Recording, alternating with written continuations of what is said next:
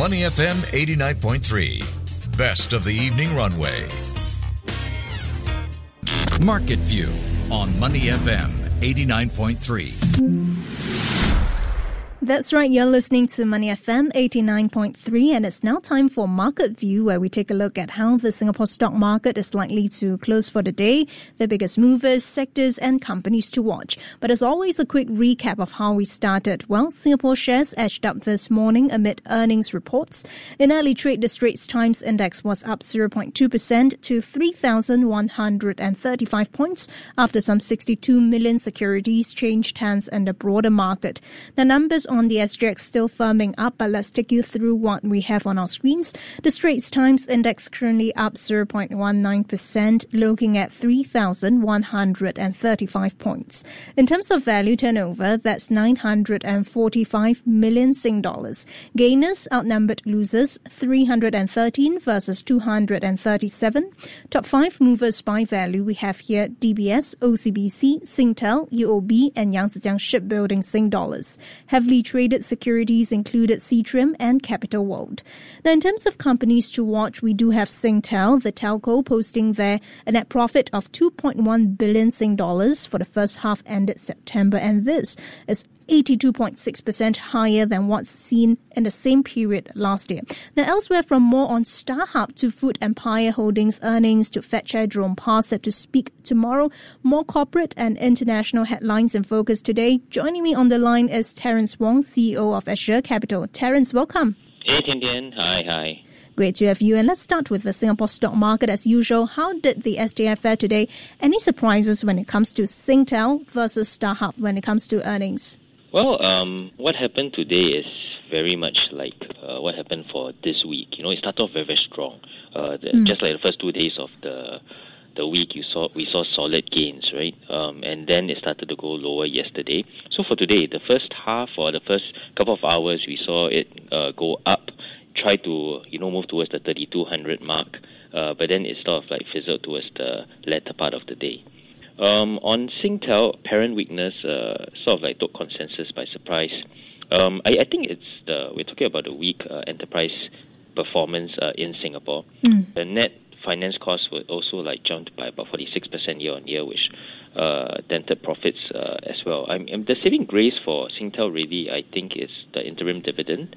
Uh, they announced a 13% increase to 5.2 cents. Uh, that's pretty much in line with the guided payout. And and there's also cost cutting cost cutting target of 200 million uh, between 20, uh, 2023 and 2026, which I think is pretty much welcomed by the market. So for StarHub, uh, general earnings was I think uh, just above uh, market's expectations on stronger service revenue. Uh, that's led by mobile and entertainment side it reaffirmed uh, 2023 uh, service revenue growth guidance of I think uh, what three five percent. Uh, that uh, but but I think all this will be priced pretty much priced in the market. Right. And speaking of Singtel, let's talk a bit about its subsidiary Optus, right? Facing some headwinds, Australian government launching an investigation into this nationwide outage by that subsidiary. How significant is this for Singtel's shares in the near term? Any longer term implications though? Well, I see what's happening in Optus and it looks very, very painful. Yeah. Uh, immediate near term reaction, of course, will be this knee jerk reaction we saw in Singtel share price. Uh, that's, that was down almost 5%. Uh, for longer term implications, believe that there will be, whatever it is, I mean, there will be some lingering concerns regarding Optus, especially since, I mean, like 14 months ago, yeah. uh, it was hit by one of uh, Australia's biggest cyber breaches. Mm. Uh, and which to date has not really uh, given an account. I mean, Optus has not really given an account, full account of what has happened, right? Um, and these incidents, I think, would have hurt uh, Optus' corporate image. Uh, if you look at brand finance, uh, which reports on ups and downs of uh, some of Australia's best-known companies, uh, Optus suffered a 1.2 billion dollar uh, blow to its brand image, and it plunged 27 spots. From its brand strength index, it was a high of 14th, and now it's a low of 41st in 2022. So um, there is lots of room for I think Optus to provide clarity and mm. immediate action plans to stakeholders. I, I think they need to be open to what they want to do. Whatever has, is done is done. I mean, what, whatever has happened is done yeah. done for already, right? So they really need to move ahead and uh, you know, like to tell the markets that you know, to tell the market that you know this will not happen again, and the moves that they are making. Right.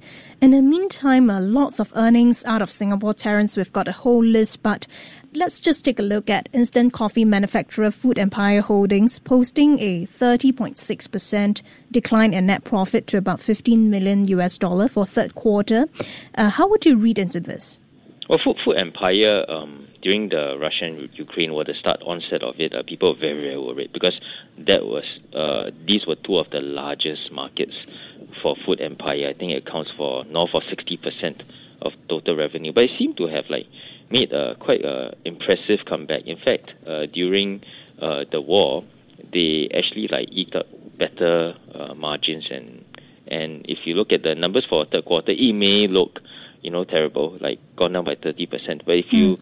go a little bit deeper, you realize that hey, it's not that bad, and that is why I believe the share price uh, have not reacted negatively to the 30% fall. So a couple of reasons. I mean, if you look at the 30% uh, decline net profit, like you mentioned, um, it makes up about 80% already of the full year earnings. We're, we're talking about third quarter, 80, uh, 30% down, but because the first two quarters were really very strong, it already made up 80%. So that's pretty much on track for mm. uh, consensus numbers. Uh, and if you dig a little bit deeper, uh, yeah. the numbers are because of Forex. So mm. forex uh, losses of 1.4 million US. If you add that back up, uh, excluding all these forex losses, net profit will actually have been higher at US 43, 44 million dollars. Mm. And on the top line, uh, we see higher unit volume sold mm. and the higher average selling prices.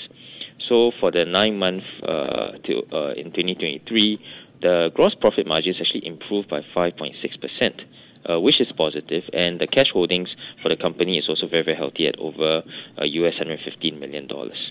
Hmm. And let's take a look, uh, Terence, at Yoma Strategic. H1 financials improved slightly. At the same time, we have another company as well, CapitaLand Investment, 3% drop in revenue to around $2 billion. Um, which one stood out to you so far?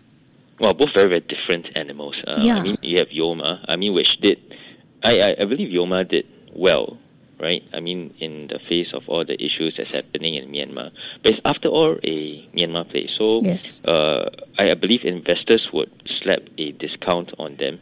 Uh, the strategy, Yoma Strategic, uh, let me take a look at the numbers. Revenue going up 173%, bottom line up by 118% for six months 2023, uh, contributed by land development and its F&B units.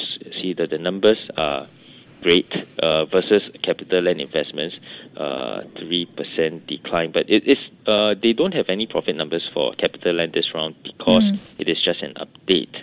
Uh, so if you ask me, uh, investors with more like who are more aggressive may and because it's a small counter, right? The the propensity to run, I think, is more significant than than say a capital investment.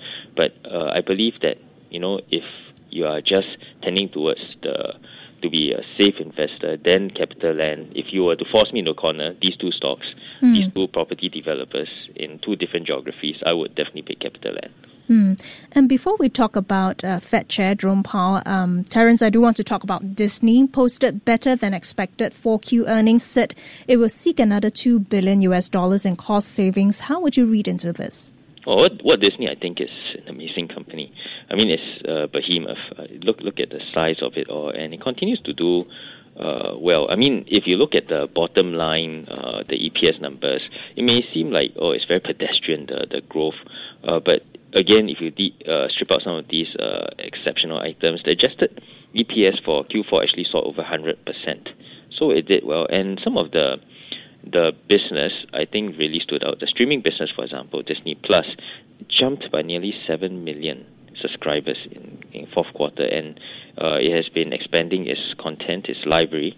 Right, the the galaxy, the the content actually expanded with hits like Elemental, Little Mermaid, Guardians of the Galaxy, right? Uh, and and the ESPN site uh, is also doing is, is also doing well, scoring with increased revenue and operating uh, income. Uh, but uh, if you look at the parks, that's the mm. real traditional business. Yes. Uh, that has uh, that has also like shot up operating income also shot up over 30% in the fourth quarter and it has pretty much I think navigated the wage inflation uh, and of course, it helps that it is uh, the end towards the end of the 50th anniversary celebration. So uh, there's a lot of pomp up there. But uh, if you look at what's going to happen, you know, in the year or two to come, uh, because of these cost savings, uh, we are seeing we are going to see a significant growth in free cash flow mm. in 2024, and that's going to be probably the same level as pre-pandemic highs uh, on the back of uh, very very strong or and on the back of not very very strong but on the back of uh, decent growth from uh, from a few units like uh, streaming mm. ESPN digital sports studio as, as, well as the parks and experiences segment I think all these segments is firing on many cylinders right mm. now for this Right, and before we let you go, Terence, you mentioned about inflation and Fed Chair Jerome Powell set to speak at about 3 a.m. tomorrow morning. Will he give us any clues on what's next? I know it's a bit of a crystal ball here. Mm.